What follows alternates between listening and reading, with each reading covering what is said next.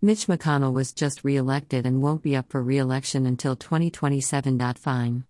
We can't undo his re election, but there's no reason on earth he needs to be the Senate minority leader. He's been in this position way too long and he's been horrible at best. He costs us elections, he doesn't represent the base of the party, and he's very ineffective against the Democrats, helping them more than hindering them. On top of lacking leadership qualities, he's a flat out backstabber.